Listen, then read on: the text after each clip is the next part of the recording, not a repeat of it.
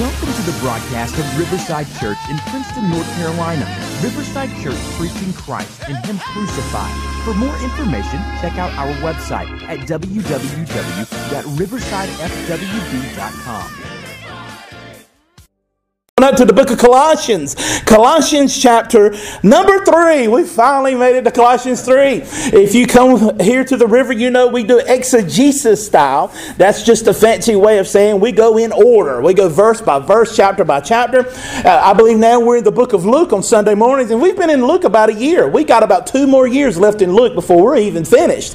And that's how we believe here at the river it should be taught, verse by verse, chapter by chapter. We've been in Colossians a little while, but we're finally in chapter number three. Uh, if you don't have a Bible, we encourage you to grab the Bible right there in the pew. You can take that home with you and you can study that very Bible that you have in your hands. In the pews, we have ESV and King James. The reason you don't have a coloring book in the pew or the reason you don't have a, a New York Times bestseller book in the pew is because we here at Riverside believe, we choose to believe the Bible because it is a reliable collection of historical documents written by eyewitnesses during the lifetime of other eyewitnesses. It reports supernatural events that took place in fulfillment of prophecy. It's divine, not human in origin. We here at the river believe in the five solas, and we're going to go through them together. The first being sola scriptura. No, I'm not speaking in tongues.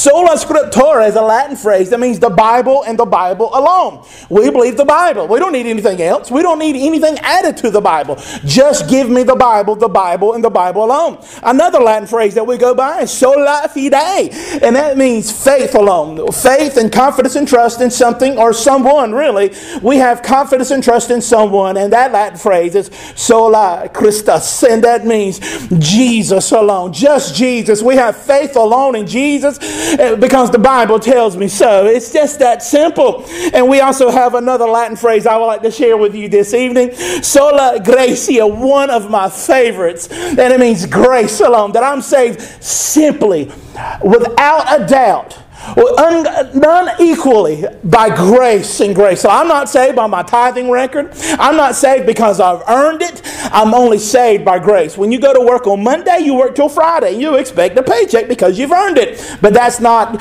grace. The wages of sin is death. That's what we've earned. We earned death, hell, and the grave. But God has bestowed mercy and grace upon us. And that's simply amazing, amazing grace. And the last one is the crowning jewel of all of theology. In the middle of the crown of theology is soli deo gloria, Latin phrase. Once again, that means God alone receives the glory. That tonight he receives the glory from the teaching. He receives the glory from Adam giving a devotion and telling us a little bit about his family. He receives the glory of you paying attention to the sermon tonight. He receives the glory of you going home, warming up the spaghetti that's in the microwave and eating it before the TV before you go to bed. He receives the glory. He receives the glory of your alarm going off in the morning and you rise up to go about your day's task. He receives the glory when you come here again midweek service. He receives the glory for homecoming coming up next week. No matter if you're a stay at home mom or you're going to, on to the grind every day, He receives the glory. And He certainly receives the glory here tonight. If you would open up to the book of Colossians once again, Colossians chapter number 3. Remember, I told you that the apostle was writing to the church in Colossae. In this church, they had a lot of they had a lot of Gnosticism. That means they were super spooky. They had higher revelation, secret knowledge that is not found in your Bible. You might say, well, they didn't have the Bible. They didn't have the writings of the epistles. Well, that's why we can see from the moment Jesus establishes the church till now, there has never been a perfect church. Otherwise, the epistles would have never been written. Every church, no matter matter if it's just, just Riverside or the one around the corner, the one that you're back home familiar with if you're from out of town. You know that there are no perfect church. And if there were, there would be no epistles. Uh, the reason there are no perfect church is because they're made up of people. And ministry would be easy if it weren't for the people. Amen. Somebody. If you know, you know. But I want to let you know that Jesus died for imperfect people. Thank be to God. Amen. That Jesus died for sinners, like we said this morning, because that's all there is. So we read in, in the epistles, and God uses the Apostle Paul to correct this church, to let them know who Jesus is. We read in chapter number one that Jesus is the perfect imprint of, of God Almighty. If you want to know what God is like, look to Jesus. I know he was shrouded in the Old Testament with a veil. We read about the veil in the temple that was torn, but the torn veil is revealed to show us what God looks like in the image of Jesus. And he will continue that theme in chapter number three. If you look with me in Colossians 3, verse number one, if you have been raised with Christ, seek the things that are above, where Christ is, seated at the right hand of God. He's telling us here, if you are risen with Christ, that means we remember back in Ephesians where he tells us that we were once dead in our trespasses and sins. That all we could do was sin. Really, all we wanted to do was sin. That, that really, that it was almost if we were robots programmed to sin, and that's all we desired until we hear where God tells us that we must repent, throw down our sins, and trust in Jesus Christ. Ye must be born again. We hear that all the time. Nobody tells you to, to act better and do right. Straighten up and tighten up. Do what, walk the line. Can't you just stop sinning? No, really, you can't just stop sinning. You need a transformation, a change in heart. And that takes a resurrection by God Almighty. Because if you're dead in your sins, all you want to do is sin. All you want to do is get high. All you want to do is lie. All you want to do is covet. All you want to do is lust. That's how we're made. We're bought and brought into iniquity because of the fall of Adam from generation to generation. We're not actually evolving. We're not getting better. Uh, uh, uh in fact, we're, we're uh, advanced now. We can kill babies in the womb before they're even born. I know in the old times we will wait till they were born and lay them on the altar and burn them alive, but now we can burn them in the womb. We can tear them apart with surgical equipment. We can chop off and mutilate people and turn them into eunuchs now and call it gender reassignment. We can reprogram people and let them accept love is love and have parades and call things that God calls an abomination and call it love because we're advancing. No, seems like we're spiraling. And if God doesn't intervene, we're lost forever. That's what Paul was saying here. If you have been raised with Christ, that means if you're His, and the old you who was dead in their sins, like Lazarus, who was dead in his, he was dead in his tomb. He stinketh, is what the King James says. I know that's old school. That means he was he was rotten. I mean, back in the day in high school, me and my beautiful bride, who, uh, who's a high school sweetheart, I had this little jeep and I would drive around. And there's nothing like having to top off the jeep and ride around. But when you come around them old country roads and there's a dead possum on the side of the road and he gets caught up on your tires, you smell that a couple of miles, and it don't smell good. The rigor mortis and all that icky, and it stinks so bad you can taste it in your mouth. That, that's what we're talking about with Lazarus. He was dead in the tomb until Jesus spoke his name and he came back to life. That's the story of every Christian. That you're dead in your habits and hangups. Really, you're dead in your sin. All you want to do is sin until Jesus comes on the scene and says, Live. You're mine. You're the dry, dead bones that we read about in Ezekiel 36, verse 26. He speaks to you, those dry bones rattle and they come together, and you stand to your feet, and the breath of God enters you. The Spirit of God enters you, and now you're alive. That's what Paul was saying here. I bet you didn't see all that in verse number 1 of chapter number 3, but it's there. If then you have been raised with Christ, if you're His, if you belong to Him, if he has bought you with a price, if he has laid himself down to save a wretch like you and me, what are you to do? Seek the things that are above. Oh, okay, preacher, does that mean that I don't need to go to work tomorrow? I need to sell all my possessions and live on the street corner and just preach all day? No, no. You still have responsibilities. There are things you're responsible. There's people who lean on you that you're responsible for. But here, seek ye first is what it says the things that are above. The carnal things are not taking precedent over everything else.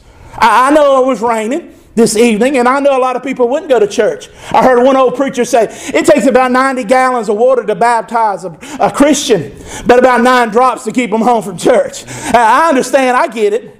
But if you seek heavenly things, knowing that you came to church tonight, to have your roots bedrocked down into the very crevices of Jesus, the chief cornerstone, let your roots go deep into Christ, then you can bear fruit. I, I want to thank you for being here tonight, to, that God has moved in your heart and your spirit to be here, and you are obedient to Him, to hear the words of God, to have your faith to grow. I'm glad you're here, and you're seeking the things that are above where Christ is. Uh, uh, uh, earlier, James asked me, Kevin, did you have you do you go around to other churches and preach a lot? I, I, used to. I used to preach a lot. I used to travel a whole lot. Well, I was an evangelist, and I've heard uh, people say, "Well, the the road uh, it'll wear you down," and it does, and it has. But I want to let you know that wherever my family was, wherever my wife was and my children, even though I was on the road and I was around doing the, the circuit and preaching at different churches, wherever she was and my boys were, that was home. I want to let you know just because my house is found over in the Marmac area, that ain't really my home. My, my home is where my love is. I love my family, but my first love is Christ. And that be, should be for your, your motto as well. That you're simply passing through here.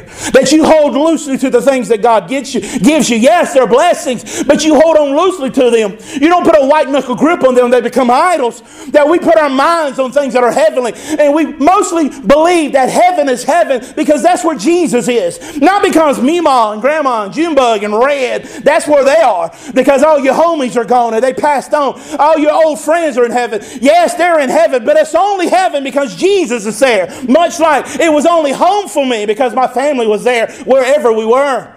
I, I hope you understand the analogy tonight. That He is above where Christ is. And notice He's seated at the right hand of the God, of right hand of God. We have a phrase that we even say in our society, in our culture. He's my right hand man. That means he's somebody who's reliable. That's somebody that is useful, that helps me. We usually hear it in mob circles. Yeah, I'll make you an offer you can't refuse. My right hand man to handle that. I got deacons that do that. They're my right hand man. They look scary and they are mean. I can testify to that. But, but, but just in this text here, Paul is saying that God has at his right hand Jesus Christ. That doesn't mean that God uses Jesus as an instrument of revenge against those who are not just not good enough to get to heaven. That He's at the right hand of the Father. And that means that we can read in Hebrews chapter number 7, verse 25, one of my favorite verses, that He ever lives to intercede for us. That means at the right hand of God, not at a lower level throne, like a little mini throne, a junior throne, but he's seated, he's seated at the right hand of God, shoulder to shoulder with God Almighty. He's at the right hand of God, and he prays over his people. He prays over me and you. I wonder what he prays about, what he says about us. If you could just put your ears to the hall of heaven and hear the prayer and the conversation over you, you wouldn't get down so easy. You wouldn't get troubled so easy. Your heart wouldn't shatter so easy when criticism comes your way or obstacles find their way to you. You would hear the prayers of Jesus over you. He is our mediator. He is the, he is the connection between heaven and earth. He is the only one between man and God. Our mediator, Jesus Christ, who's at the right hand of the Father. So you don't have to worry about who's on your side who's looking out for you, who's got your back. It's good to have friends. That's wonderful. But if you got Jesus, or Jesus has you, you're doing all right here. He says he's at the right hand, seated at the Father. And verse number two, set your mind on things that are above, not on things that are on earth. He's not saying here that you're no earthly good because you're so heavenly minded here. He's telling the pilgrim who's just passing through in this world that this is not our home, that we're not finished here. Just because you live in a shack down by the river, or, or you live in a, a shack on the other side of the tracks, or you're just struggling to get by, don't worry, this is not all there is. That we're, like me and Tommy were talking about before service, I'll take whatever He sends my way. I'll receive it with thanksgiving. And even if I murmur a little bit, He's working in me a heart of gratitude to appreciate the blessings He's given me. What, what if, just for a moment, church, that we woke up tomorrow with only the things we thanked Him for today? What would you wake up with? Would you even have health? mentality, strength, and vigor? Would you even have anything with the clothes on your backs and shoes on your feet? Thank Him today for what He has blessed you with. That way, when you get to tomorrow, you'll remember He blessed you today and He'll continue to bless you tomorrow. Because our advocate, our one who's on our side, our right hand man, if we could bring it down so we could understand it, we tell our children big things and we bring it down to childish levels that they can wrap their minds around. And that's what I'm doing here. Our right hand man, the one who looks out for us, is at the right hand of the Father and he prays over us. So why are you fretting? Why are you worried? Our God is in control. He has you. He can steady you. He can keep you. He, he tells us that we're to set our things on heavenly things, not what's on the earth. Why are you worried about what you'll we eat or what you'll wear? Why are you worried about where that next paycheck or the next scratch is going to come from? Why are you worried about if there's going to be enough rain or if who's going to be the next politician to break out on through the scenes? Uh, we have studied the book of Revelation here, the first seven books, first, chap- first seven chapters of the book of Revelation, and we study there. I reiterated over and over that it's a picture book it's not hidden codes. It is. It does not tell the church to prepare for the Antichrist, for, for guillotines and Apache helicopters and FEMA camps. It tells the church to prepare for the return of Jesus Christ, not to fret and not to worry when the earth teeters and the nations rage. To remember that Jesus is on the throne and the earth is His footstool. So, church, let me sum it up real simple that even somebody like me can understand everything's going to be all right. Everything's going to be all right. He tells us not on things that are on the earth. If all you watch is MSNBC, Fox News, all you watch is CNN, well, you say, oh, I want to be informed. You're probably misinformed. I, I want to let you know that instead of spending all your time on Facebook and scrolling, put your face in His book have peace. Finally, finally have peace. Isaiah 26, verse number 3. I will keep him in perfect peace whose mind is kept on me. If you're finding yourself struggling to have peace, what are you feeding your mind and your soul? He tells you to put your things on him. Put your hand, put your mind on the one who steadies everything with the power of his hand. Put your mind on the one who's able to calm the storms. Put your mind on the one who will sit with you in the valley, who will lead you beside still waters, who will soothe your soul. Put your mind on him. Have you been feeding your faith? Have you been growing in holiness and righteousness? He tells us here to set your mind on things above, not on things of the earth. And now, does that mean in verse number two that we're not to pay attention to the political strife or worry and speak to the things in the culture? That we're not to speak about how our school system is ran or worry about the laws or not even get involved in political realm? No, we are. The Christian is to engage and conquer in the name of Jesus. Absolutely. Don't desert political offices. Go, go to Hollywood and go and make Christian movies or movies that point to Christ. Bring glory to His name. But ultimately, it's Christ. Ultimately, it's Him. We don't do those things to gather fame and put credit on our names, but to Him and Him alone. No matter if you work in a cubicle, no matter if you swing a hammer, no matter what you do, it's not just to earn the paycheck so you can pay taxes and die. It's to bring glory to the name of Jesus, to extol Him and lift up His name because He has bought you. First, He sought you, He bought you, He redeemed you, and He keeps you. Amen. Set your mind on heavenly things. That's what He says here. In verse number three, for you have died, and your life is hidden with Christ in God. What does that mean, preacher, in the context? Well, the old me, who I used to be. Many guys I run into at the Hope Center, they say, Don't call me by that name. That's my old street name. Now, I do my best. Because when they first tell me their name, they see cemented, that's your name. It's going to take some work for me to learn a different one. Even if it's wrong, I'll call you Bobby forever. But I, I, also our church people, if I don't learn your name the first time, it's going to be a struggle. I heard one old preacher said, the old me is dead and buried. But the problem is, I know where he's buried and I always carry a shovel. What that means is he goes and digs up old him sometimes whenever somebody crosses him. Somebody crosses him, he, he rears up and he remembers his old ways. He remembers that old violent temper that he lets out of the cage once in a while. The old me is now dead, and we should keep him in the grave. Whoever he or she is, you remember who they were. You know they will rise up your head, and sometimes they will lift up their head and start to stand up unless through the power of the Holy Spirit you put your boot on them and push them back down. What are y'all, a bunch of schizophrenic people around here? You got different personalities? No. We read here that I am alive in Christ. That my old me, the old me is dead. When Christ died, that took me, the old me, into the grave with him.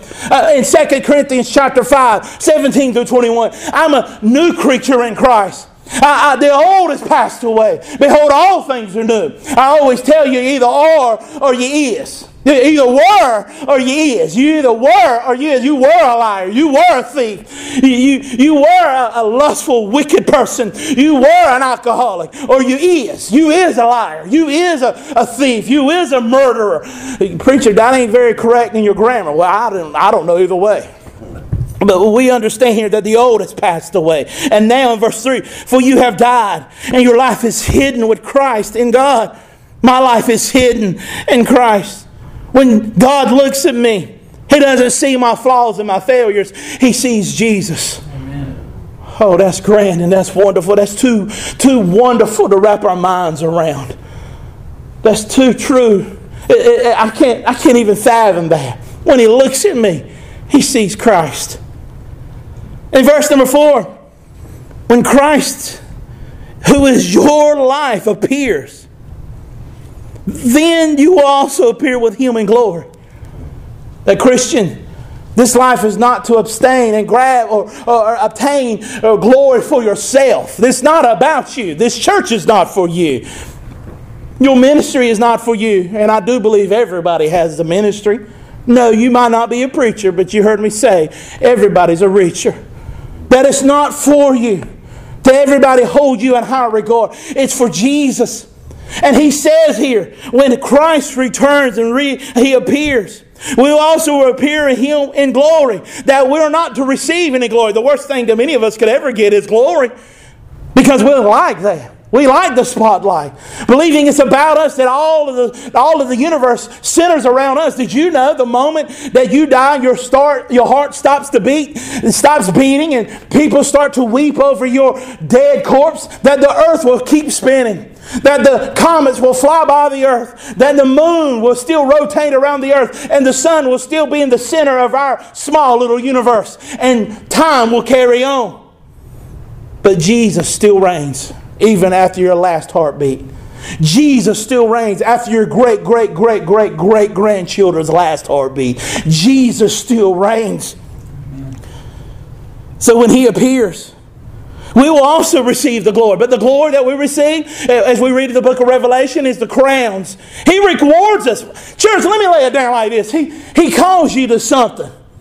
He says, go do this. It's not enough just to have faith, and you have to have works. Well, preacher, didn't you say that we're saved by faith alone? Absolutely. When you have faith alone, it's never alone. There's always works. You always do something because you believe it. And let me use a, just a simple analogy.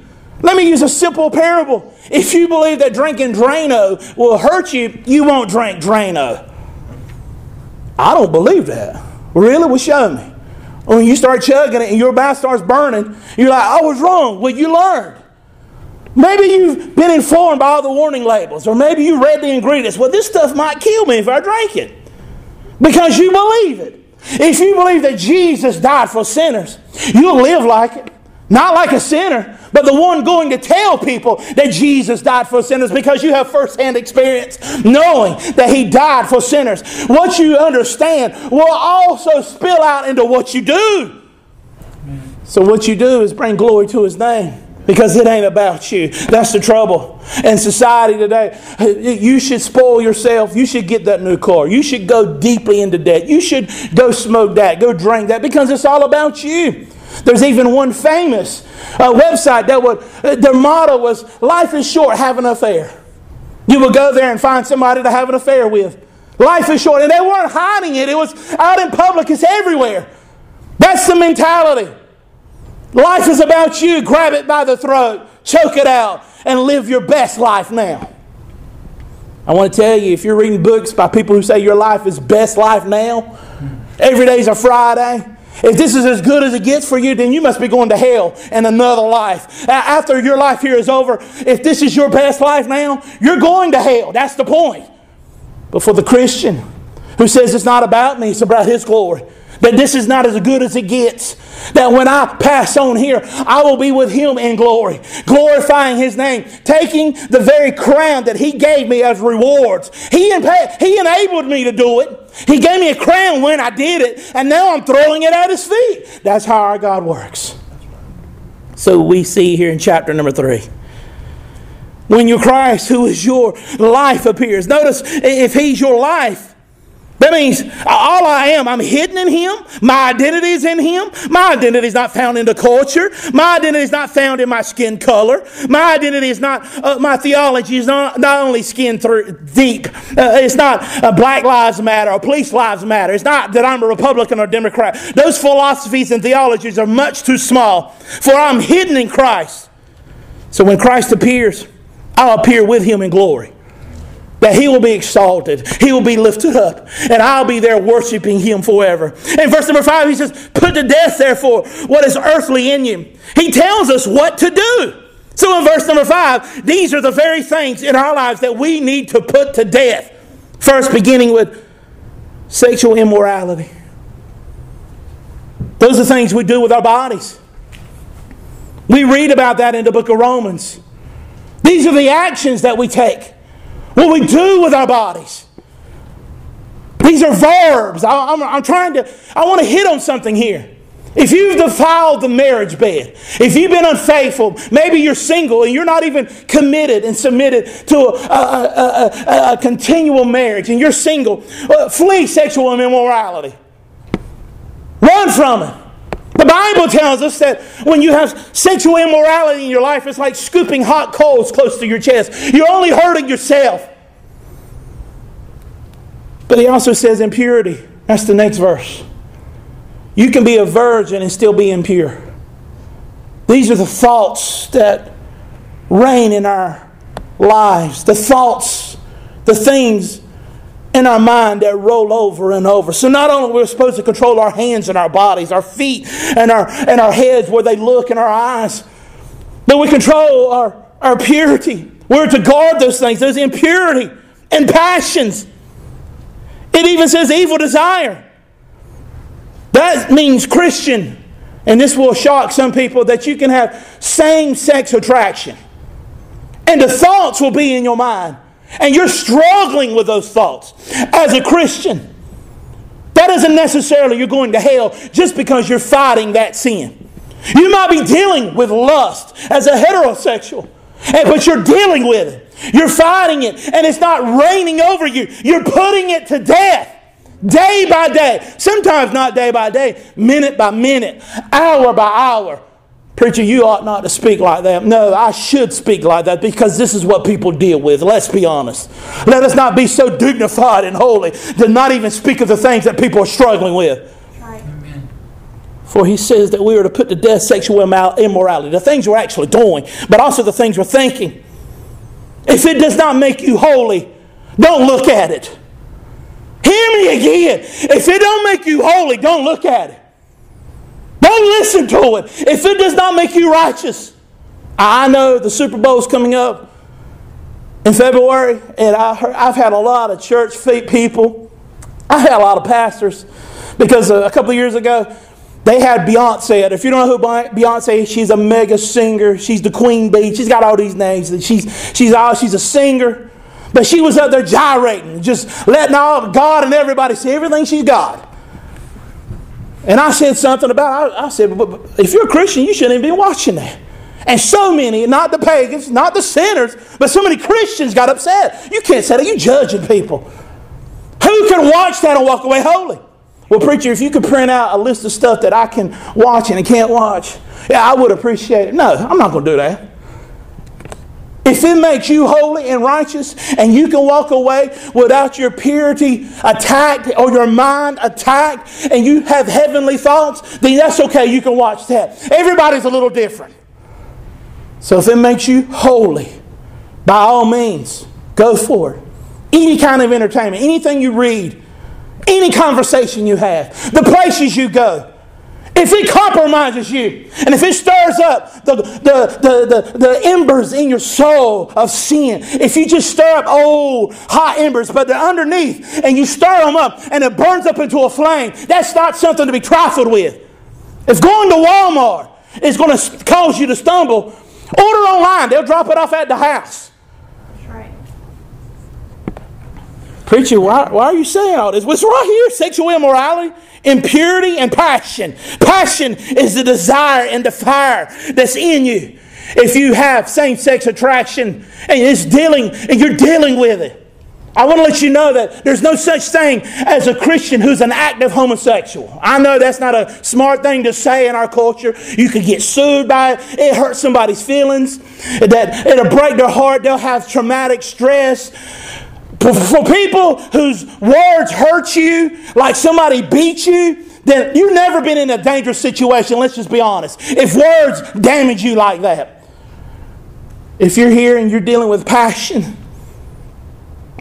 it's because you're dealing with it. Bring it to Jesus.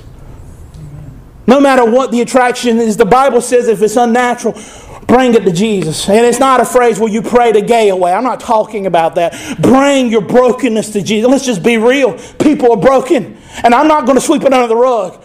Bring it to Jesus. If you're struggling with sensuality in your thoughts, bring them to Jesus. He says we need to put these things to death. That means we don't let it reign over us. We don't let our passions reign over us. We don't let how we feel reign over us. If we live by how we feel, we probably wouldn't go to work tomorrow morning. If you live by how you feel, you probably wouldn't even be at church tonight. Because I doubt everybody feels like doing what you're doing all the time. But we're grown. We're grown people. We don't walk by how we feel. In fact, we're Christians. We walk by faith. Faith gives you facts. Facts don't change. That's why some people don't like facts. Oh, you were born a man? Well, that means you're a man. No, I'm a little girl trapped in a man's body. No, you're not. In a hundred years, when they dig your bones up, they'll look at the structure of your pelvis and say, Well, that was a man. Well, that was a fact. And if that hurts your feelings, well, you're not putting to death passions. You're not uh, applying yourself to God, putting your things on heavenly things. The last thing we need is somebody affirming your pronouns. You can call me Mrs. Sir. Well, sir, you got prostate cancer. Sir, sir, you got issues. What we need is people who tell us the truth, even if it hurts. He tells us to put away sexual immorality, impurity, and passion. Put them away. Evil desire. What does evil desire consist of? Ambition, stepping over somebody else, being the first in line, being the opposite of Jesus. Jesus came to serve. Do you serve? Are you desiring to use people as pawns to get what you want, to manipulate? He tells us to put those things to death. He also tells us to put away evil desire and covetousness when we're not satisfied with the very things that God has given us.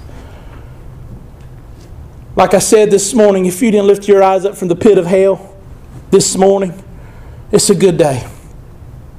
Let us not count the blessings of our neighbor and ignore our homes. Let us count our blessings like the song says, count them one by one. That we are to put to death evil desire and covetousness, which is what he names it here in chapter 3, verse 5, is idolatry, where you live for something other than God.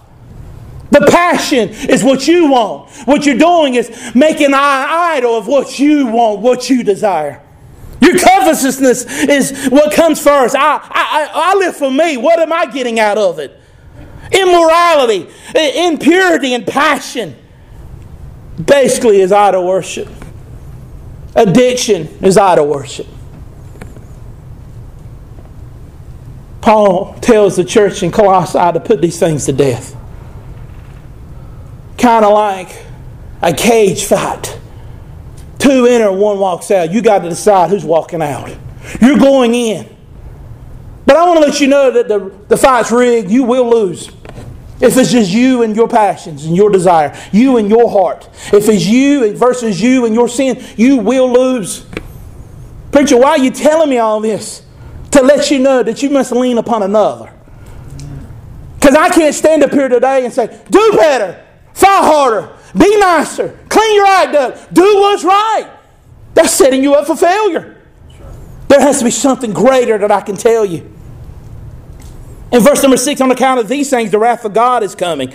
So you're telling me I'm dealing with sexual immorality, impurity, and passion, and evil desires, and even covetousness, and I, I have idol worship reigning over my head, and God's wrath is coming for people who put up with those things and allow them to live rampant in their lives? Preacher, you're not very encouraging. In these you too once walked. That means that used to be you. Preacher, I don't let those things just run rampant in my life anymore. I don't want them to. I, I desire something greater. I want to be set free. I want to be sober. I want to be clean. I want to be forgiving. I don't want to be full of gossip. I don't want to talk about everybody and everything. I don't want anxiety to reign over me because I lack faith in a one true God who controls everything. He says that's what you used to do, what you used to walk in when you were living in them. But now, you must put away all anger. Why are you mad? Wrath. Oh, I'm going to get you back. Malice. I'm going to plan it out. Slander. Did you hear what they did? Look at how they. Let me tell you what they said about me. Obscene talk.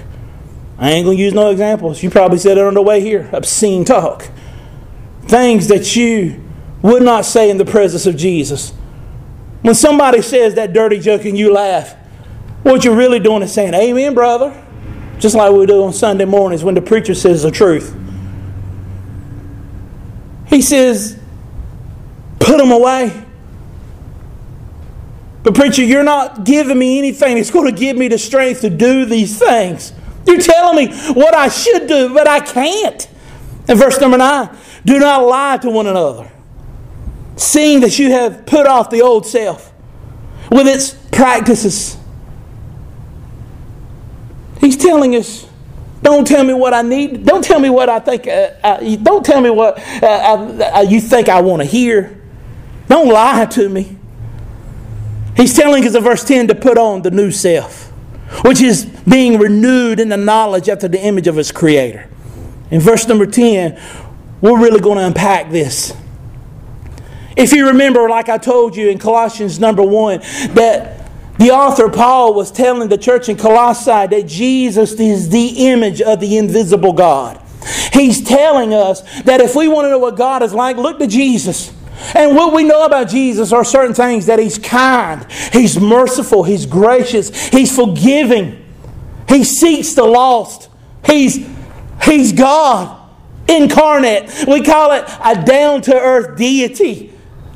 But he also tells us here that we have to put on the new self, which is being renewed. First, to know that Romans 12, 1 and 2, that we are renewed daily. How are we renewed daily?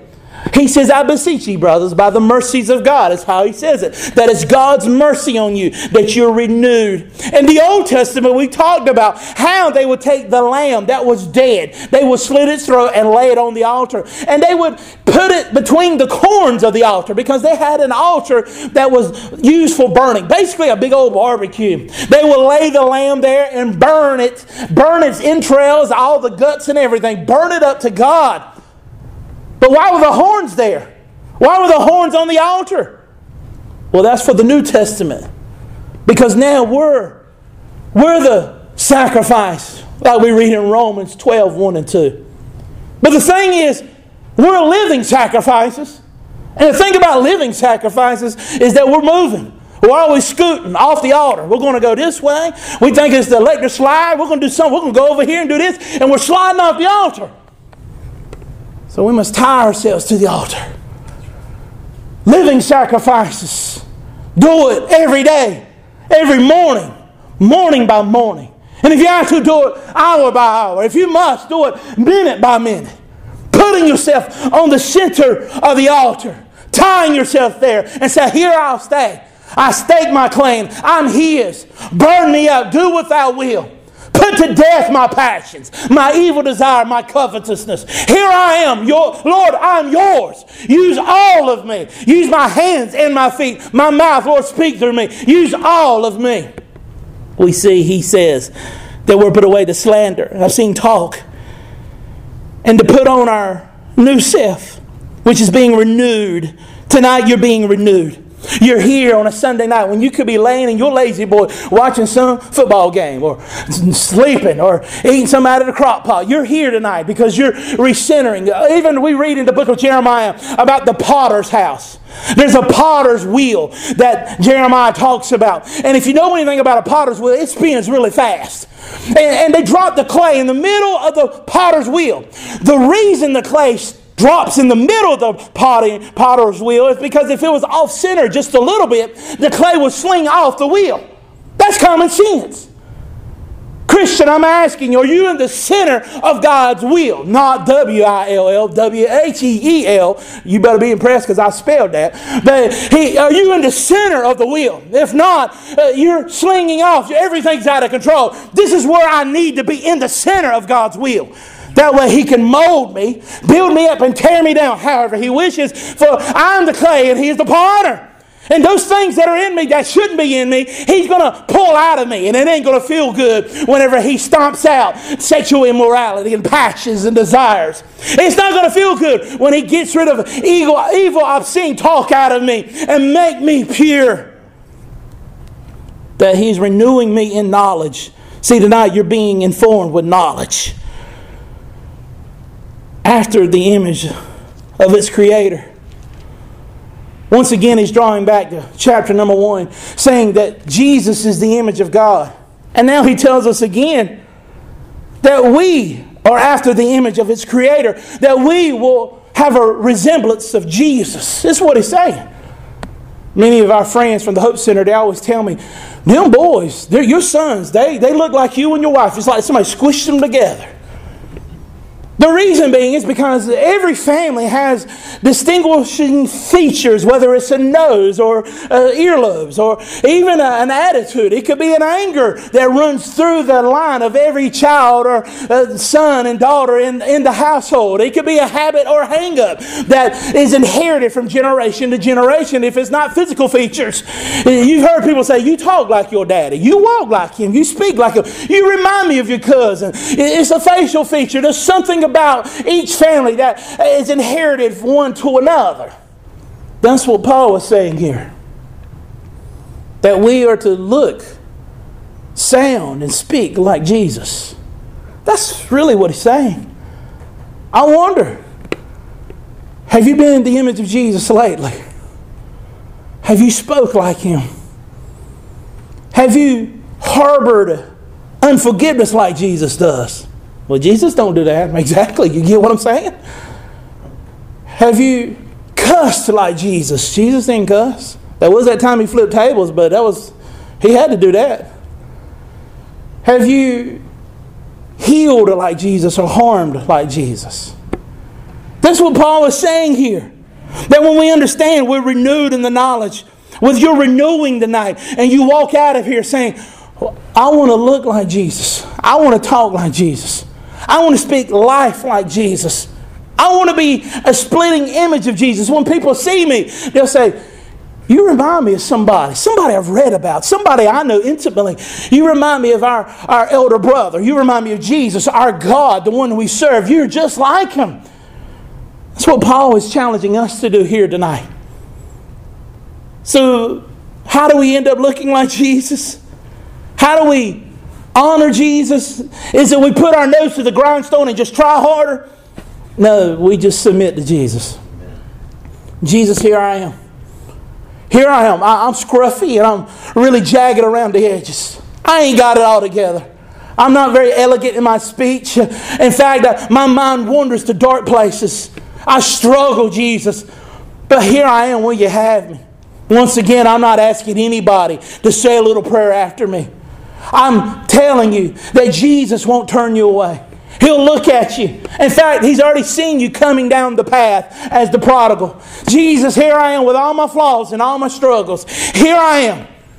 Well, I don't know, preacher, you're not challenging anybody to do better. We've already told us how to put those things to death, but that's only through the power of Jesus Christ. You can go home and throw out all the bad words in the dictionary, tear out the pages. Tear, I'm not going to have this stuff in my house. You can go home and cut off the internet. You can throw your TV out the window. You can get rid of all the caffeine and all the adult beverages in your house. You can blot out the windows and not let the sun shine or let the moon shine in your house and still go to hell. Because it's not the things around you that change you, it's Christ that changes you. So, whoever you are here today, say, Jesus, here I am. I want to be in the center of the wheel. I want to be on the altar in the center, and I want to be burning for you. I know I'm imperfect, but Jesus, will you take me as I am? Will you take me smelling like smoke? Will you take me struggling? Because I am struggling with the passions that I have and the sexual desires that I'm dealing with. But Jesus, here I am. If anybody can help me, it's you. I don't need another narcotic. I don't need another hobby. I don't need another God. Jesus, here I am. Will you have me? He won't turn you away. When you go, if you could just take for a moment, take a microphone and a camera, go down into hell and interview everybody there. Nobody there will say that Jesus let me down. Jesus walked out on me. Jesus rejected me. None of them would say that. And it's true for you today. He won't reject you. Even your feebleness and your weak faith. Even with your sensual desires, sexual immorality, and passions, even with your covetousness and your idol worship, Jesus is bigger than your mistakes. Jesus is grander. Jesus is a conqueror, and He will conquer those things by His power, not by yours. That's how you win. Our champion wins. Let us bow our heads and pray.